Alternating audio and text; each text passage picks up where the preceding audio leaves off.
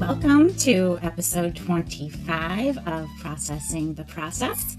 The title of this episode is Que Sera Sera with ArtsBridge founder and president Hallie Scheffler and vice president Sean Ramsey. They are extremely heart driven. They both have so much history working in college admissions. If you've listened to my previous episodes, you have definitely heard me mention ArtsBridge summer program. Both Frankie and Tommy attended.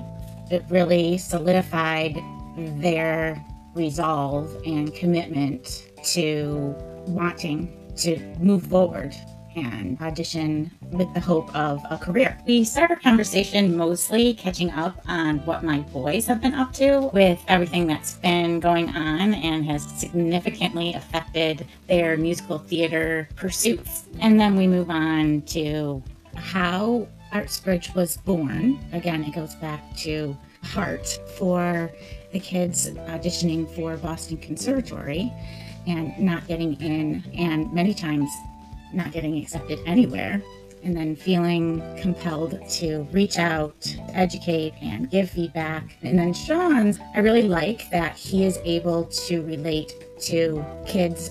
He started down a track of instrumental music and decided after a short time that he didn't want that. So I think that that's a really great perspective to be giving guidance from ArtsBridge is so much more than just the musical theater summer program that they offer. That is really what I am versed in. They have a whole plethora of offerings. It's just really impressive to support students and their families in pursuing an education in the arts and ultimately a career. One of them is a gap year, and we touched on that a couple times, and I found that to be one that should be highly considered as a try it out and see what you think before you commit to a four year program and everything else that goes with it. The cornerstone what do the college professionals think? That is really the perspective that this program was built on. And as a student in their MT summer intensive, they get great insight as to what professionals think, and they have the opportunity for constructive feedback and to really take that and work with it so that when they show up to their actual auditions in the room or this past year virtually, they really are the most developed version of themselves in their craft. You guys are just really going to appreciate all the helpful thoughts and information that's shared. It's going to get you thinking proactively about the many different things affecting the process, especially in today's world. Delicate subjects, but great. I was so happy with the conversation overall. A lot of emphasis about not needing to go to a certain college to make it. You can hear the frustration in Hallie's voice pushing for people to stay open to the possibilities. So, yeah, just to time mark this, it is June 2nd, 2021. I live in Michigan. COVID restrictions are starting to change pretty significantly as more people are getting vaccinated. As always, thank you so much for tuning in. Please, please like this podcast, comment, email me at lisatans at AOL.com, rate, share, or reach out to me on social media at Processing the Process, PTP. I would truly love to hear your thoughts and feedback. Enjoy. Now I have children of my own. They ask their mother, What will I be? I tell them tenderly, Que sera, sera. Whatever will be, will be. Que sera, sera. What will be, will be. Hey Lisa, how are you? I am well. Hey, I'm here. Hey Sean. Hi, Sean. Hi, Lisa. Welcome. Thanks for having us. Well, thank you guys. I have to tell you that this is the first time that I have chatted with a non parent or student. Oh, So, Cool. like professionals, right. because I'd like to keep it really neutral. But I know that you guys are a wealth of knowledge, and I know that in terms of like providing for the audience that is looking for something like this, I no longer know is. I'm sure you know more than you think. well, I know the old way. yeah, But- crazy. yeah, I know that so much has changed. You guys are near and dear to my heart, even though, uh, you know, I really did not spend time with you guys other than Right. popping in at Unified. Crazy, right? How are your boys? They're good. They're good. You know, rolling with everything Yeah. that has transpired with COVID. They both spent the past year having it look like nothing they had anticipated. I am sure. Well, we love your boy. We, in I still remember I was thinking about him when he was at Sarah Lawrence, Tom Frankie, when he sang the song Purpose. Like, I'll never forget it. It's just wild. wild that you remember. Wow, that is. I'm certain that you have listened to hundreds of people. Hundreds. Yeah, but he was always, first of all, he's so adorable, right? Both your boys. So appealing, so attractive. Thank you. Yeah. Um, Did he like CCM, by the way? Yes, he loved Okay. CCM. He worked really, really hard, as you know. I mean, these programs, they are so rigorous. You know, you can't be faint of heart. And I think, you know, he thought he knew what he was getting into. You know, it had its ups and downs and, you know, just feelings about working that hard at a high level like that daily and it being physically and emotionally engaging every Mhm. You know, you can't really be prepared for that, especially at 18. CCM was a good fit. He's still like, those are his people. Good. Okay, good, good, good. His girlfriend he met there. Yeah. So, you know, it all works out and you go where you're meant to be. And I know that hearing that is like mm, kind of cringy for parents and students who are starting their way through this process, but it's true. But it's very it- true. And I, I feel like Hallie says this all the time, so I'm channeling her. But most students are really happy once they get to college, wherever Yeah. they end up. It's really, I mean, it's, there's so many great programs out there. And I think the kids think that you have to go to certain programs to be successful. I got a kick out of the fact that um, the head of MT at Wright State just reached out to me, Lisa. Oh, you're Uh, kidding. no, and I'm looking forward to speaking with him. I Joe? recommended that program to a lot of people. I think it was Joe. Is Tommy happy there? Yes. So Tommy had a very tumultuous getting his yeses and nos Yeah, back. it's very hard. Yeah, Uh, honestly, he didn't picture himself at Wright. Um, got it.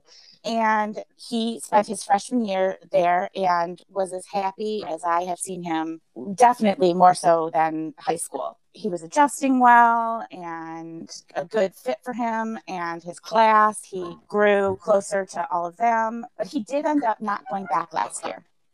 Oh, really? Yeah. Sean, you remember Tommy, right? Yeah, I don't think I ever met Frankie, but I I have a kind of funny memory of of meeting Tommy at the Chicago Unifieds, and we kind of bonded over. Um, I had just gotten into Lululemon, like men's stretchy clothing, and he and he had this pair of uh, joggers that were like full on Luxtreme, and I spotted them from across the room, and then we talked we talked about it for a good long while.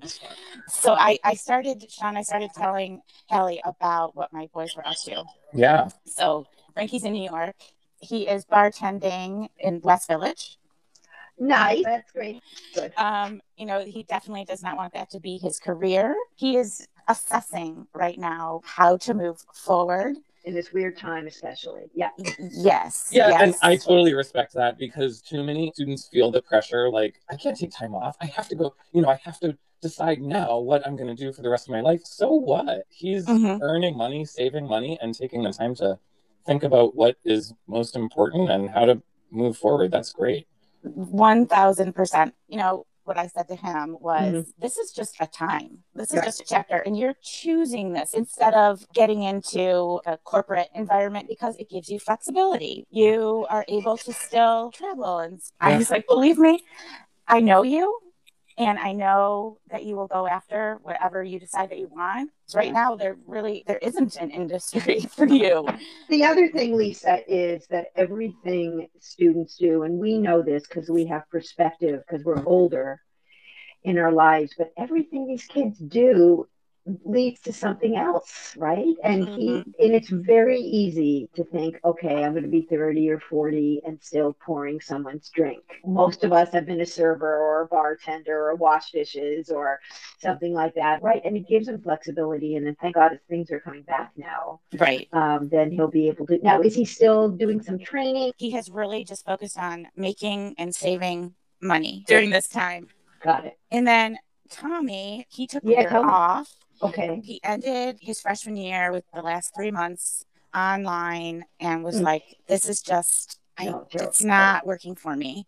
Right. And so we really encouraged him to take the year and do something else that wasn't staying at home. So what did he Um, do? So he, that summer after his freshman year, he worked at a bike shop. That really piqued his interest. So he went to this bike institute in Oregon to get specific training in bike tech. And That's then, so cool. yeah, That's and then cool. he ended up um, taking a job in Phoenix at a bike shop called Free Ride. Yeah, that's how he spent his year, and he just moved home a, about a month ago ish. But he is enrolled and going back to Wright. So he'll be a year behind his buddy. So he'll be the class of 24. Yes, So glad he did something else. I know it was not easy for the students. I mean, Sean and I had a college client we were working with whose parents pulled all their furniture out of their living room and then Oh, put wow. down like a dance floor and then put wall to wall mirrors. And then that was for the first semester at uh, Boston Conservatory at Berklee. And then she went back the second semester. And so, um, yeah, it's hard for these kids, you know, whether you're in college or you're high school senior or, yeah, very difficult. yeah. Or Yeah. college senior, difficult, right? I'm not even sure what the most advantageous position was to be in in this. Not in school. Not a student. Not a student is the only answer. Yeah. So anyhow, that's getting you just caught up on that. Okay, good. There's a lot to talk about. So we're pretty uh, good on this now and probably could answer anything. Especially after we've been on this national TV tour for the Uh, last. yeah. That's awesome. Well, I did watch a few videos that are on your page. Good. Yeah, I was like, this is great information. The easiest way, go to our website, artsbridge.com slash press. We've been doing NBC and ABC and a little Fox, you know, some other things all about college and education in the COVID era. And then we did a really big survey, which we had a, a- great response from. By great, I mean many, many people, just about people who are likely, you know, thoughts about doing gap year. We found 30% of the people surveyed definitely considered a gap year.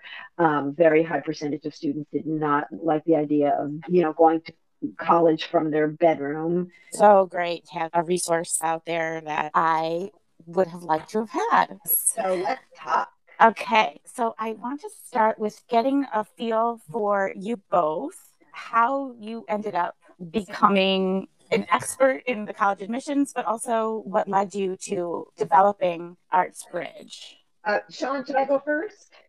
Yeah, because your history with Artsbridge clearly goes back a lot farther than mine. Okay, I'll try to keep things succinct. Let's see. So I started Artsbridge kind of unofficially, quietly in 2007. And I started the company because I was currently the Dean of Enrollment at Boston Conservatory at Berklee, as it is now called. And I saw all these students not getting into the conservatory, and I would be given a pile of letters at the time because we didn't do decisions in email or on the system. And my staff encouraged me to, rather than do that, to do a digital signature. And I refused to do that. I made myself sign all these letters, and there were a lot because I realized how much I was negatively impacting their lives, and I just feel like, oh, that's the least I could do. And after a while, I would write, I would write on the, the letter, if you want to understand how we came to this decision, please call. Now, one thing that Sean will jump in in a second and tell you is that you just don't do that. No, admissions doesn't do that. You don't tell people why they don't get into Harvard or why they don't get into BOCO or why don't, they don't get into CCM. And it becomes like this was it my grades? Was it my scores? Was it my pieces? Was mm-hmm. it, you know, mm-hmm. my rep? What was it? Am I a bad dancer? So the students get nothing from it. So then a lot of people called. Most of the people that called were the dads, interestingly enough, I think. And as mm. we've learned now, a lot of our moms are the ones who are definitely involved and over involved but following instagram pages of a particular college to see who are they reaching out to and who are they not and if they're not reaching out to my daughter that must mean my daughter didn't get in. I mean mm. that level. And then as people would call i would find out that their child didn't just not get into the conservatory but didn't get in anywhere and this can't happen. This is devastating yeah. to families. It just can't happen. And even though families we work with, we tell them, listen, you can apply to 15 schools, you might get into 2 mm-hmm. um, nobody really believes it. Everybody thinks that even if a school is taking seven girls, they're going to be one of the seven. So I realized at the time that there's got to be a way to give these families feedback. There's got to be a way for the students to learn not so much what they did wrong, but the education around this is nil. I still feel like there's so much education that needs to get out. You know, what you need, how you have to be prepared, what's important, what's not important. And so then I told my boss, who was the president of the school at the time, that I wanted to do that because I didn't then and don't now feel like the conservatory was for everybody. And I wanted to see, like, were there any schools that had openings? And believe it or not, I found some. And then I thought, okay, I'm just going to do this work. I'm just going to start a company where I'm just going to do this. And then I got a little worried thinking, I don't really want to be at my kitchen table and doing this because I love people. I love the sense of community. And then I decided, okay, I'm just going to stay at the conservatory for a few more years and I'm going to do both. And um, I started working maybe with five or six kids a year. And then I got to the point where, okay, I'm ready to do this. So I left in uh, 2010 and then Artsbridge was born. Originally it was just me. And now there's seven of us. Mm-hmm. Now, there was this man across town named Sean Ramsey, who um, I was very aware of. And Sean um, is much younger than I am. And Sean had. Thank you done, for saying that.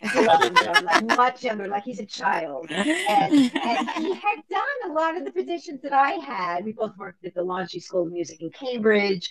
And then he worked, I was at Boston University. And then he was at Boston University. And even though there have been many, many people in that position, Sean and I are kind of known as the ones that, you know, did great work at Boston University and enrolled terrific classes and all that. We have very similar style. And I knew that he was the guy I needed, but, you know, it was a lot just starting a business. And I knew I needed another high level consultant who really could be my partner in crime. So Sean joined us. Sean, is it five years ago? Yeah. Yeah. And Lisa, it's been perfect. And we work so well together. And Sean and I are on the consulting side. Then we have Ariel Strasser and Hannah Uher, who are in the Artsbridge summer. Um, we have a gap year now. We have high school training. We have workshops.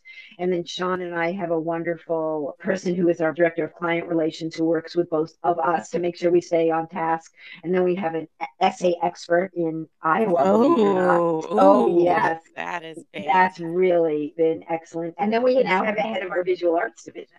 Mm, wow. Yeah. So we work with musical theater and acting students. We work music, do music production, songwriting, recording arts, you know, painting, sculpture, ceramics, um, all that, a lot of technical theater for sure, lighting design, costuming, um, and students who go to BFA programs, um, and of course, music students, um, Bachelor of Music programs in music, and then Bachelor of Music programs in music theory. Sean and I, before COVID, were, were known to take terrific week long trips, and we visited very high percentages of the schools we talk about to our students, so we can't wait to get on the road and do that again.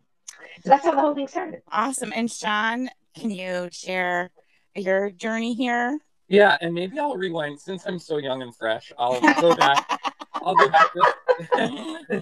Just, a, I full disclosure, I turned 40 a few months ago, and I'm still settling ah. into it. So okay, you. I mean, you've been you got some wisdom. Uh, yeah, I feel yeah. like you know now at least my like gray hair and bald head matches the number on paper, so that's a good thing. So I like to go back a little bit further because I was one of those kinds of students who struggled a bit with my educational path and, and finding out what it was that I was meant to do. So I, you know, all throughout my childhood and especially as I got into high school years, I was like music school, music school, music school, and sure enough, I back then it was 1999. Um, you know, students like college applicants would apply to three, four, five Mhm. colleges, and that was like very normal then. So I applied to four and was really, really lucky. I don't even know how I picked them. I had like n- no real guidance, but um, I, I got into all four and I decided to go to Whoa. yeah to to Eastman School of Music, um, which was kind of like my dream school. I never thought I would, you know, it happened, and so I went. Week one was not even over, and I remember saying to my parents, like, I don't know if music school is for me, and it it sort of threw me for a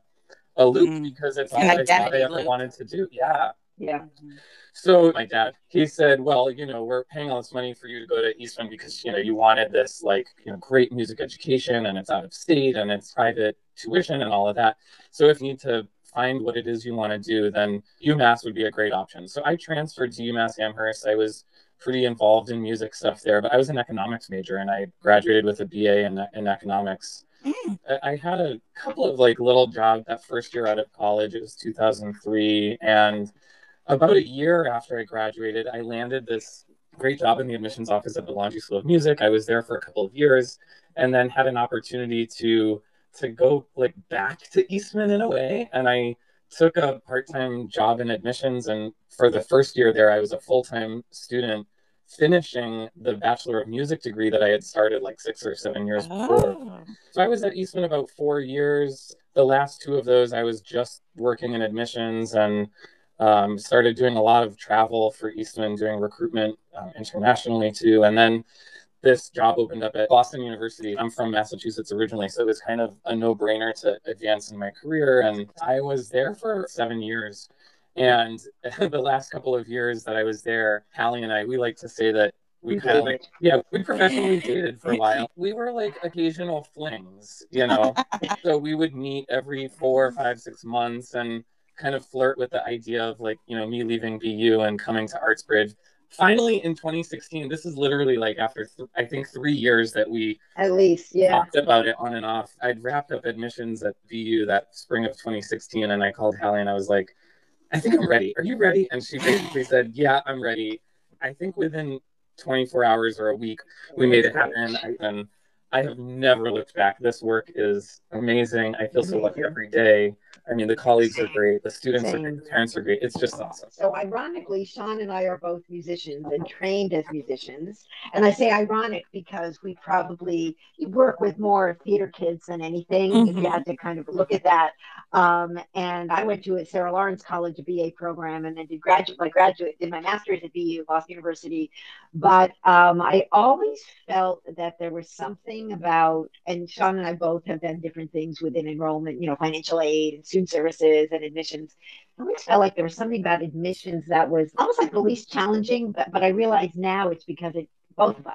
It comes naturally to both. of Yeah, we love we thing. love the kids, we love the parents. No day is the same. I got off a call yesterday after 14 years and said to my colleague who was here, um, "I love working at Artsbridge." That's amazing. yeah, no, it, and we really have made such a difference in students' lives, and it's a ton of work, but we do love our family. Well, and I can tell that you're both driven with heart and Yes. care for what you do. And you clearly have excitement in your voice, and it, it's a job, but it's so much more than that. Yeah, yeah. The kids who pass through your program are very blessed and fortunate that you brought it to fruition. Having had my kids go to different programs and then sending them both there and then recommending it to other people, I just think it was such a huge point in their decision making about moving forward with this Yeah. process.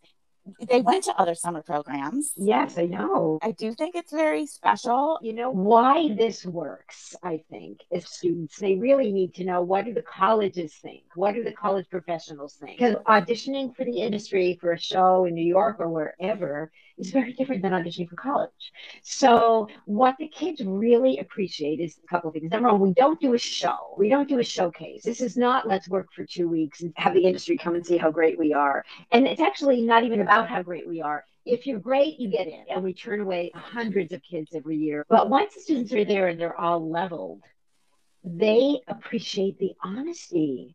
They really want to know what do I need to work on? What do I need for great songs? What do I need for great monologues? And yes, of course, you have to read the plays, you know, that the monologues are from because the faculty are going to ask you what happened to the scene before. So they appreciate the honesty. They appreciate the connections with the faculty. We never hold college auditions at our program because we don't believe in that because it's not fair. But we make sure students have everything they need, you know, when they go to this program program. And then the students who then work with us on the college process, on the college consulting side, have access to the same thing. Plus, we have an online college guide and they can find out everything they need and all the different audition material.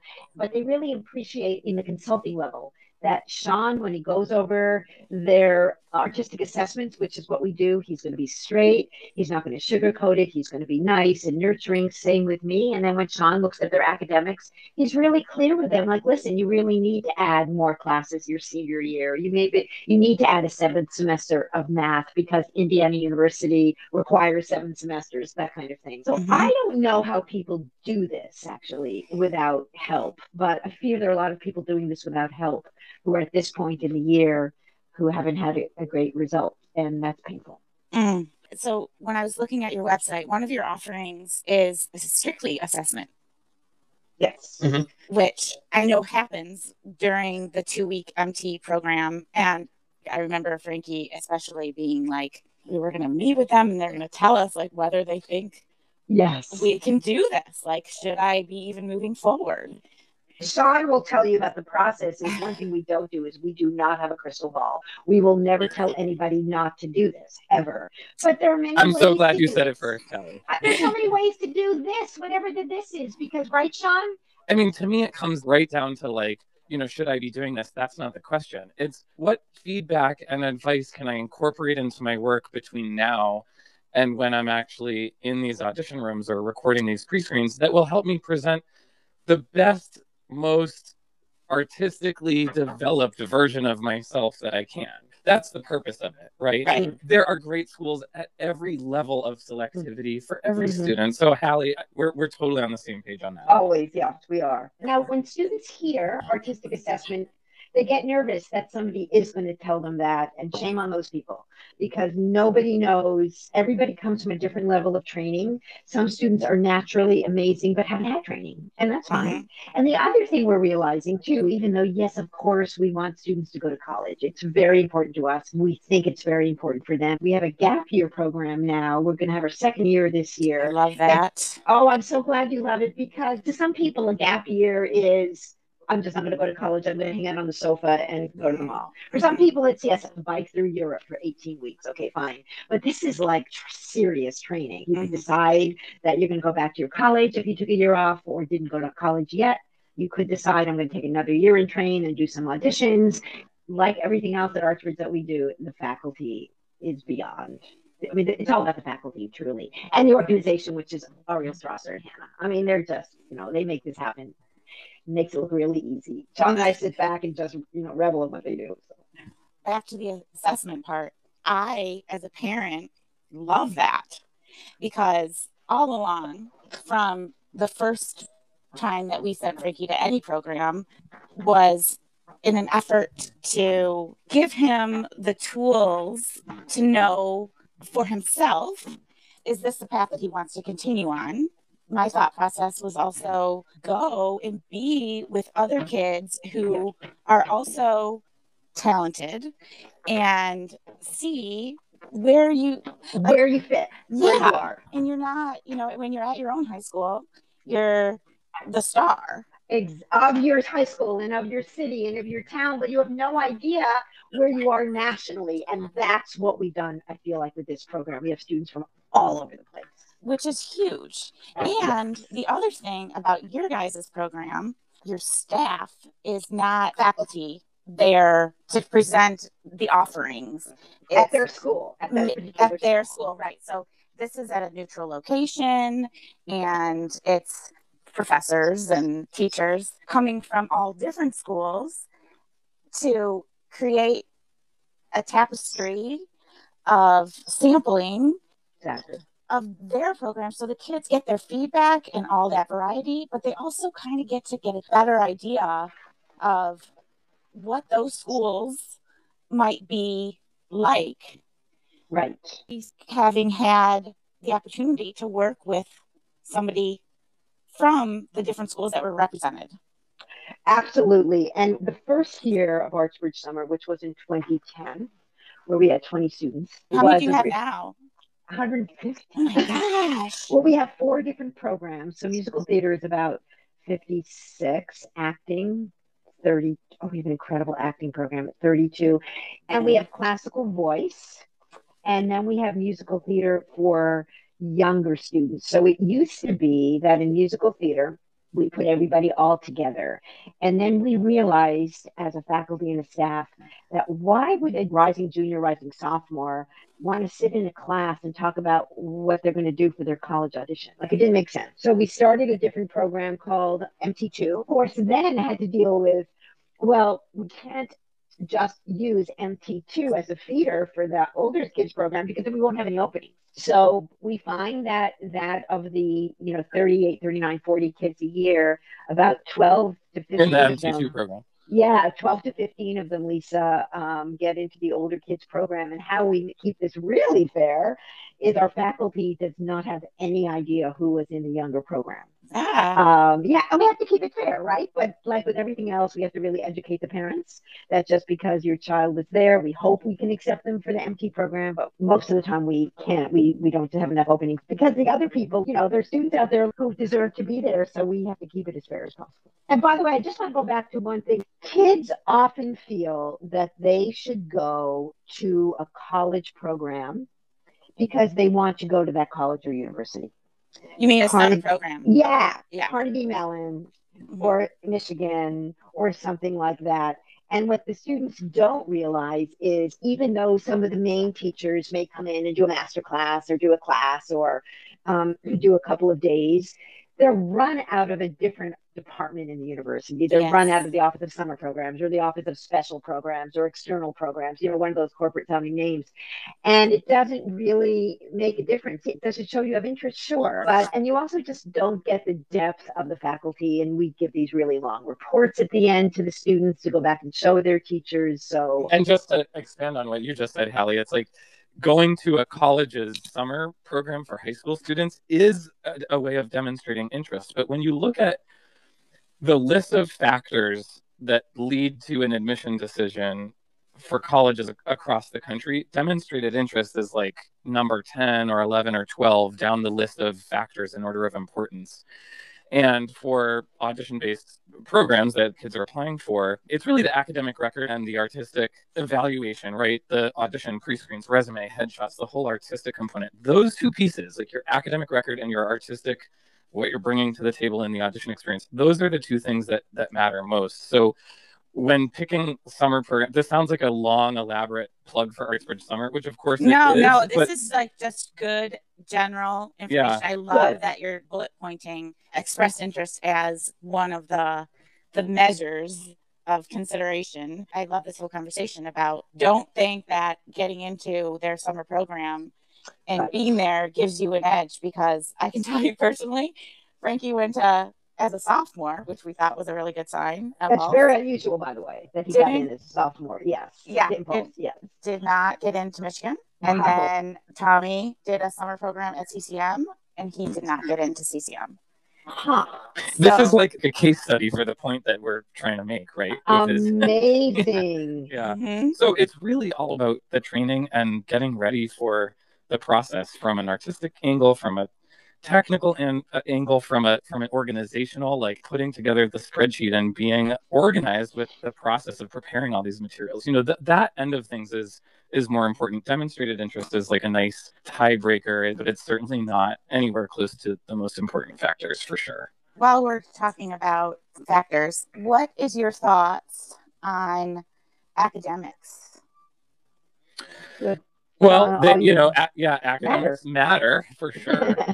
but you know, like we, we And test scores. and, and test well test scores is like a whole podcast unto itself that world has changed dramatically in the last year and we can go into that if you'd like but the academic record is important it depends on what schools we're talking about. So, you know, highly selective schools that take, you know, 20% of their total applicant pool or, or less. And I'm talking about the institution overall. So if we're talking if we're talking about a university based program like University of Michigan, since that's come up, if it's a university that is admitting, you know, 15 or 20% of its applicant pool, you can bet that academics are, are going to matter in a pretty big way in mm-hmm. terms of whether that final decision is, you know, admit, deny, waitlist. Um, equally, really, with the artistic thing, as I was mentioning. But we work with students who, you know, have like C's and D's and even F's on their transcripts and worry about does this mean I'm not going to, you know, am I going to be able to find a college that I can get into with my grades? And the answer is yes. Yes. There's almost no situation, Absolutely. no, there's no academic profile that I've ever ever looked at in my career and said, you know, this student can't find a college where they'll be able to thrive academically. So it's all about the list, right? Wouldn't you also say that students don't really think about why they are applying to a certain school other than they see it on some broadway.com list mm. or the best musical theater programs which is just really a ridiculous list because people most of the time pay to be on something like that but that hold that thought so let's just finish that thought. What I want to say is people need to understand that you do not have to go to a certain college to quote make it, whatever that means. It's not true. And that everybody thinks that's true. There's a great blog post that we did a number of years ago 50 actors and where they went to college. It's not Juilliard and Carnegie Mellon and, and Baldwin Wallace and CCM. It's really Brad Pitt went to University of Missouri. So now, you know, Brad Pitt's Brad Pitt, but you know, your boys are pretty darn good looking. So, yeah. but I think people need to understand that I think like 93% of the colleges out there are dying for students right now. Some very large number. And, you know, and programs are? There are a lot of programs out there are definitely always looking for students. You know, University of Alabama, which is a terrific program, or UAB Birmingham, or even, you know, Tuscaloosa. People need to stay open and look at what's out there and stop thinking they have to be New York or Boston or Chicago or, you know, Ohio, um, because it's just not accurate. If you have great training and you use your summers, you're only in college 32 weeks out of the year. Yeah, that's a really good perspective. Yeah. That's a very like real um, Let's be real here, it, right? Yeah, it really illuminates it in a different light when you put it that way. Good. So after attending ArtsBridge, and really, I want to say, investing in education and training, what are you investing in? What is the mm-hmm. value? What are the students leaving with that are the advantages and the benefits? What they're leaving with is an understanding of where they are artistically, understanding of what it takes if you're looking to pursue this, and understanding of what does it mean to have a great song or a great monologue, understanding what a dance call is like, right? Because we obviously have a big part of our program that's dance too. So the students leave, they understand where they are at the time the program's over, and how, where they are is not going to be where the person they sat next to in class is. It's where they are, where they are now, and they may not yet be where they be one of the five or six or seven girls that gets into Carnegie Mellon, but they also learn that's just fine mm-hmm. That mm-hmm. there are schools out there for you. They don't come to ArtsBridge to get into one of the programs that's represented there because we bring in masterclass people. We talk about other programs all the time. We want to give them a real general idea. What's it like to be in a BFA program? What kind of things will you do? What kind of courses will you take?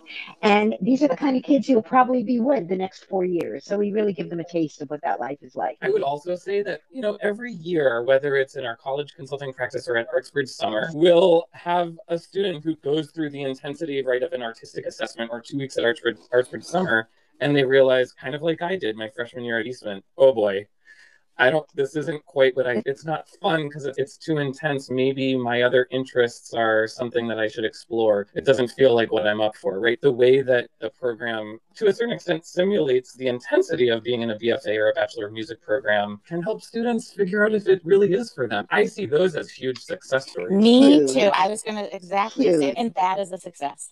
Yeah you know and lisa what we really love about the gap year program is really what it is is see what it's like you know, spend a college semester in acting and musical theater, whatever it is that you do, because maybe you can also realize, you know what, I love this. I'm going to be a participant in it. I'll be a patron, but I'm going to be a doctor. I don't want to deal with this level of competition my whole life, even though, according to a lot of the statistics we've seen, a huge percentage of students who study the arts in college do stay with it in some way. Well, and no matter whether they choose to move forward and actually apply an audition, it's going to build who they are as a human in some important way. Um, yes, 100%. Yeah.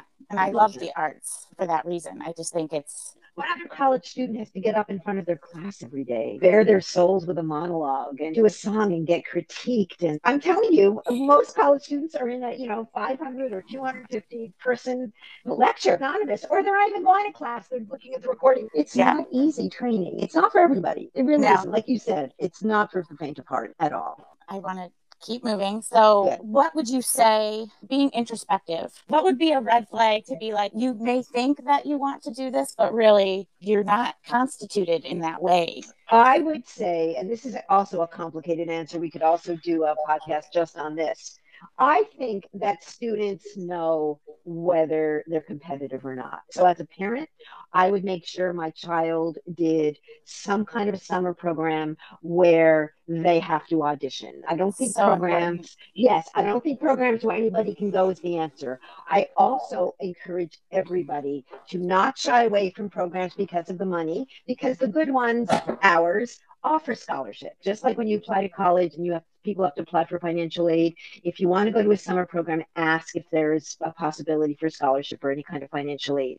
So if your child auditions for summer programs and doesn't get in, let's say over a couple of years, that's I don't know if it's a red flag, but that means a few things. That means that maybe they don't know how to audition well, maybe they don't have great material, maybe they get so nervous it just really. Sean and I did an artistic assessment with, with somebody um, who just couldn't get through it couldn't get through it. And by the way, she ended up not pursuing a BFA. Huge mm-hmm. success for us. But I think not getting into a program, maybe auditioning for the school plays or musicals, not getting a part. And I also say make sure that students have a teacher who's going to be straight with them and honest with them and not just take their money. Mm-hmm. But summer programs are really great and also intensives, workshops during the year. And I also mind just going back to that there's a program for everybody is some of these students who are not artistically there yet are pretty brilliant, you know, and have terrific grades and terrific scores.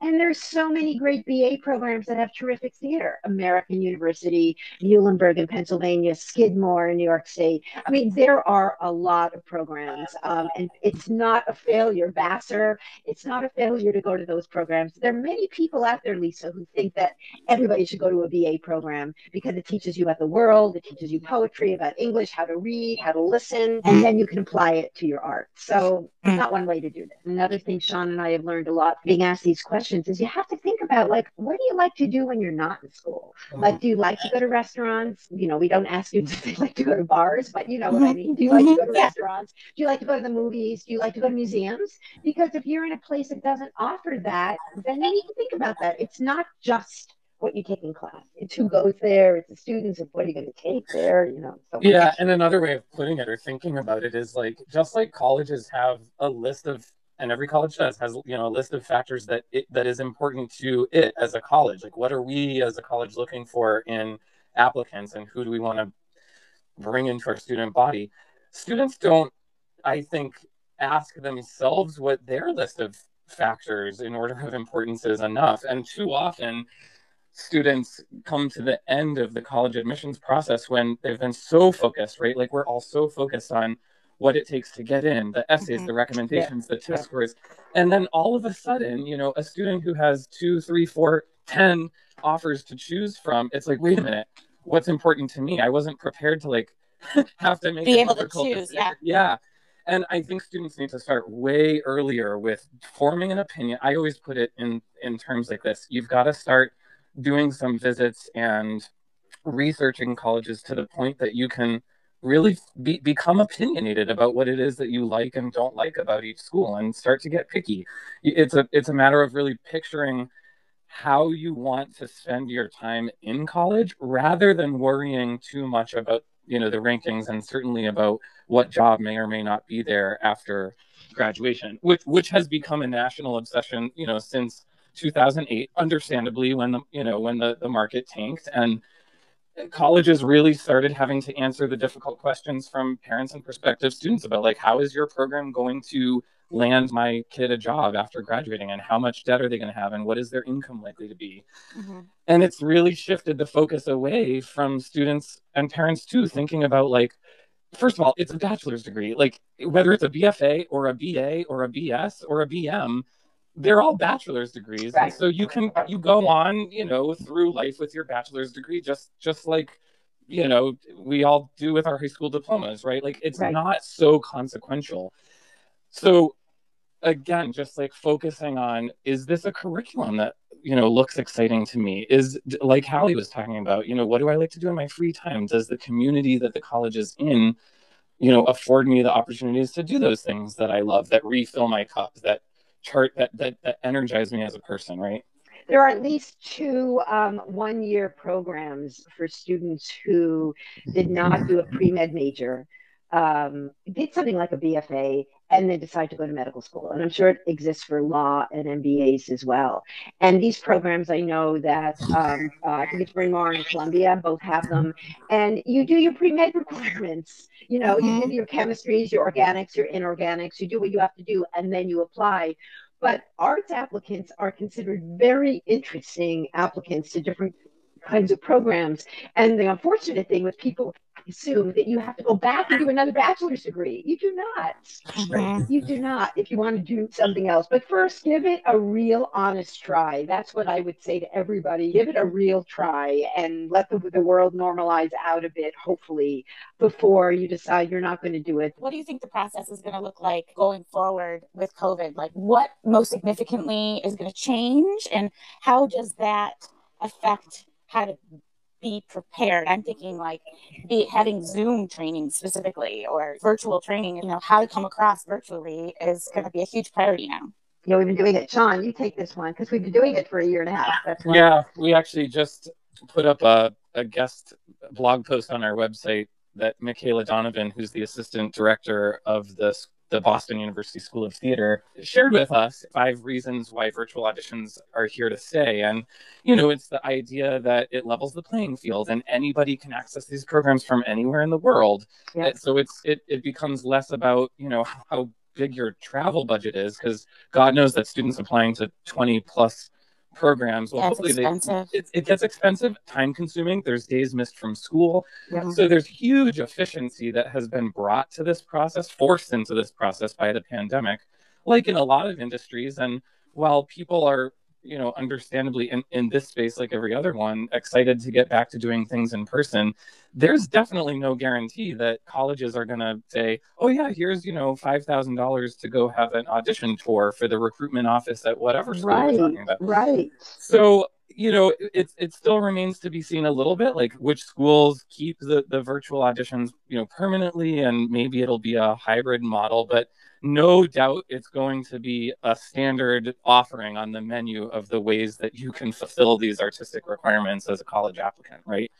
But even when we transition back, you know, we haven't started talking about what the curriculum at Artsbridge Summer, for example, will look like for 2022. Right. But I can imagine that one of the things that we'll be talking about is okay, we're now back to being in person. And so we're doing this like prep for live audition experiences but there's going to have to be a component prep for yeah yeah prep right. for for zoom auditions and, and virtual experiences or not join mention... a zoom program maybe we'll do a, a, one week or two week program for for people who for whatever reasons can't afford yep. or can't go on or have a job in the evening or something that they right. want to be able to do it yeah and i love that idea too yeah and and the other thing is that all the virtual training has been I think pre-screening recordings have become stronger as a result, right? Like yeah. all of this prep on technology is is exactly what needs to be done for this first round audition thing called pre-screens. It's been good. Lisa, also there's a piece of software that I know wasn't around for your boys called um, Appcompanist. You're talking about Appcompanist. Thank you, Sean.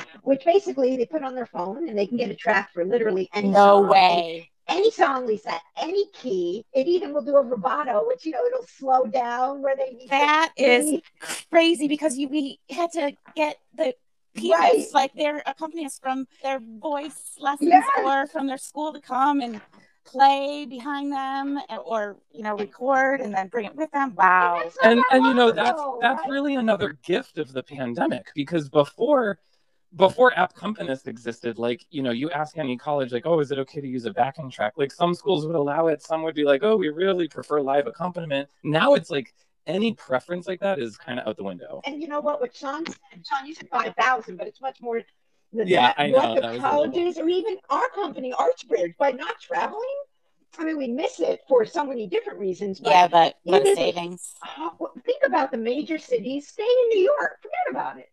Mm-hmm. 400 easy, even that, and that's not it up at the Ritz either. Right. No, no, no, no, no. So, yeah. I don't know. I have such mixed feelings about it. Just because how can you really how how do you really feel somebody because I'm such an energy, like, you know, presence person. I'm how can that come across on camera?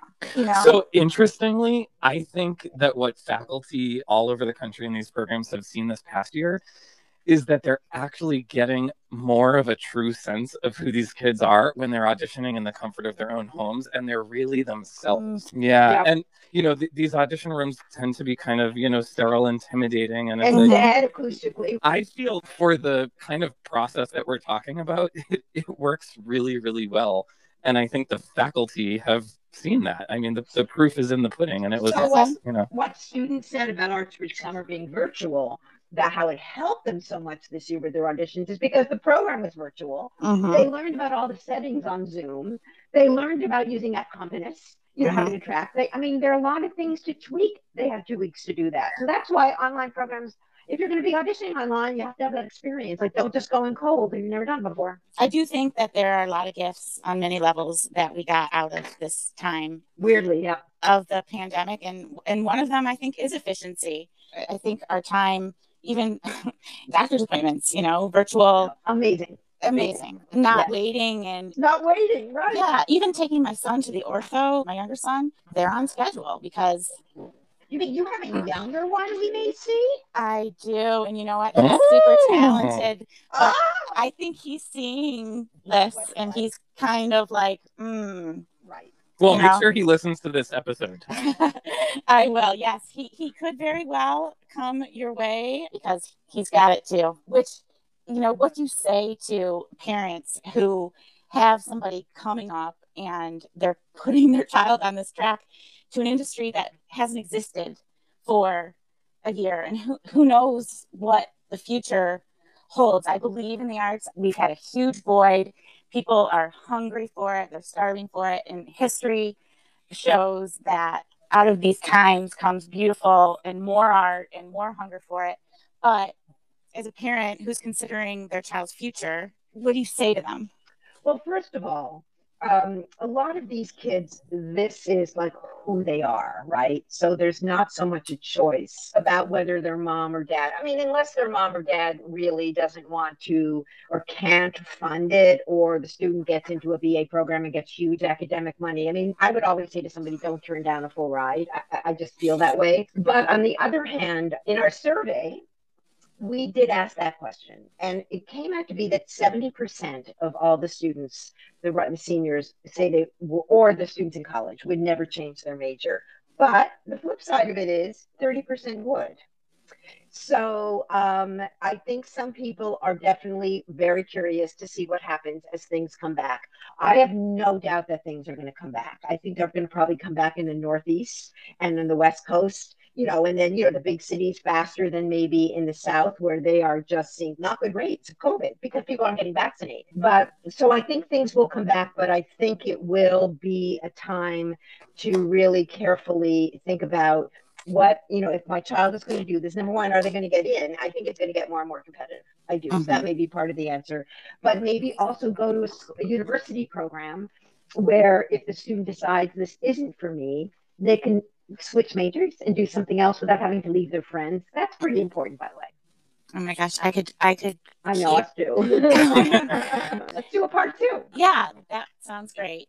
I also just want to quickly touch on, you know, just with the climate of society and Black Lives Matter, and also now mm-hmm. even the theater industry is pushing for equality, better representation of yes. the full population. Where does that put your Caucasian male and female? Very important question and, and very difficult question. Very difficult question. Listen, there's been such terrible treatment um, for years and years and years, unfair treatment for people of color. So I'm actually all in favor, of course, for the awareness of it. I do think, yes, it's gonna, it will limit the spots in the schools and in the programs for now, but I do still think the best person is going to quote get the job. And I think that the schools want the best kids. And as much as possible, they are going to make sure there are opportunities for all kinds of students, non-binary kids and trans kids. And there's an awareness going on now where it is not okay to be racist and it is okay to question everything. But I think it's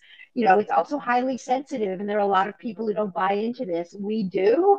It's something that we're all going to have to figure out a way to get through over the next few years, and hopefully things will normalize where it won't be you get something because you're a person of color, or you don't get something because you're a person of color. It'll just be the best person gets the job. You know, fortunately, it's not new that the top programs are looking to enroll the most diverse classes um, possible, yeah. and this is such a competitive field in terms of college admission for for theater specifically that I think worrying about or even spending time thinking about how your race might impact your chances, it's the wrong thing to be worrying about when you're really just trying to show the best version of yourself. And you are who you are, you are the race that you are. So right. be prepared, show up, do the work, be organized, and que sera, sera and be the best you can be. That's right. Que sera, sera. Like this that. was so much fun. Yes, thank you so much. You guys are, are just a powerhouse. Of, thank you. Um, Means everything, Lisa. It really does. Of all the best in terms of support and knowledge, insight, education, just everything that a parent and a student could want as they get ready Anybody can find us at artsbridge, yes, artsbridge.com. That's probably the best way, or the email would be info at artsbridge.com. And by the way, you ask really great questions. You clearly know what you're talking about. Oh, well, I thank yes, you. Thank you so much. You're um, welcome. Your listeners are lucky to have you and you to come back. So I hope you have a great weekend. Love to your boys. All right, you guys. Thanks so much. Thanks so much, Lisa. Bye.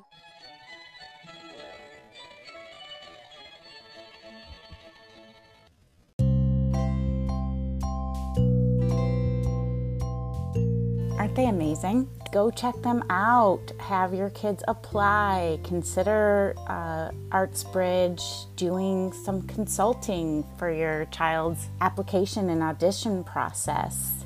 At minimum, follow them on social media. Just by doing that, get tons of information and feel like you are informed and that you're accessing a great resource. I had my boys listen because I always run everything by them to make sure that they're good with anything that I speak of them on their behalf. Frankie said, loved it, best yet for sure. So many great insider details and raw truths about the process. Really, really liked it. So, you know. my most valued critics like it. Um, so that says a lot for me. Okay, I'm just going to highlight some bullet points. Getting to the audition and being the best, most artistically developed version of themselves is what the goal is in the end, um, what we want for them, and what they want for themselves. And that is what ArtsBridge helps with. They don't have a crystal ball, they would never tell anyone not to do this. The faculty at ArtsBridge Summer is beyond because of the individuals that they are. Also, because it's a mix of colleges that are represented in and of itself, that makes it beyond. And it makes it a neutral place, which is fantastic. They have never seen an academic profile that cannot be matched to a program that a student can thrive in what to consider outside of rankings and emphasis on not needing to go to a certain college to have a future in this industry. It really comes down to great training, use your summers. You're in college 32 weeks out of the year.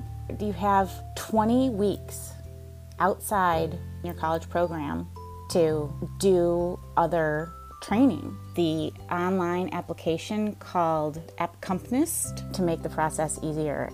Faculty is really seeing they're able to get a really great sense of who these kids are because they are auditioning in their own homes and able to really be themselves.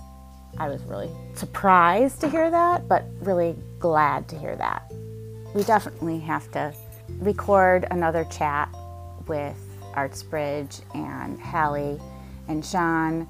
There were so many things I would have liked to have spent more time talking about, elaborating on, and diving deeper into.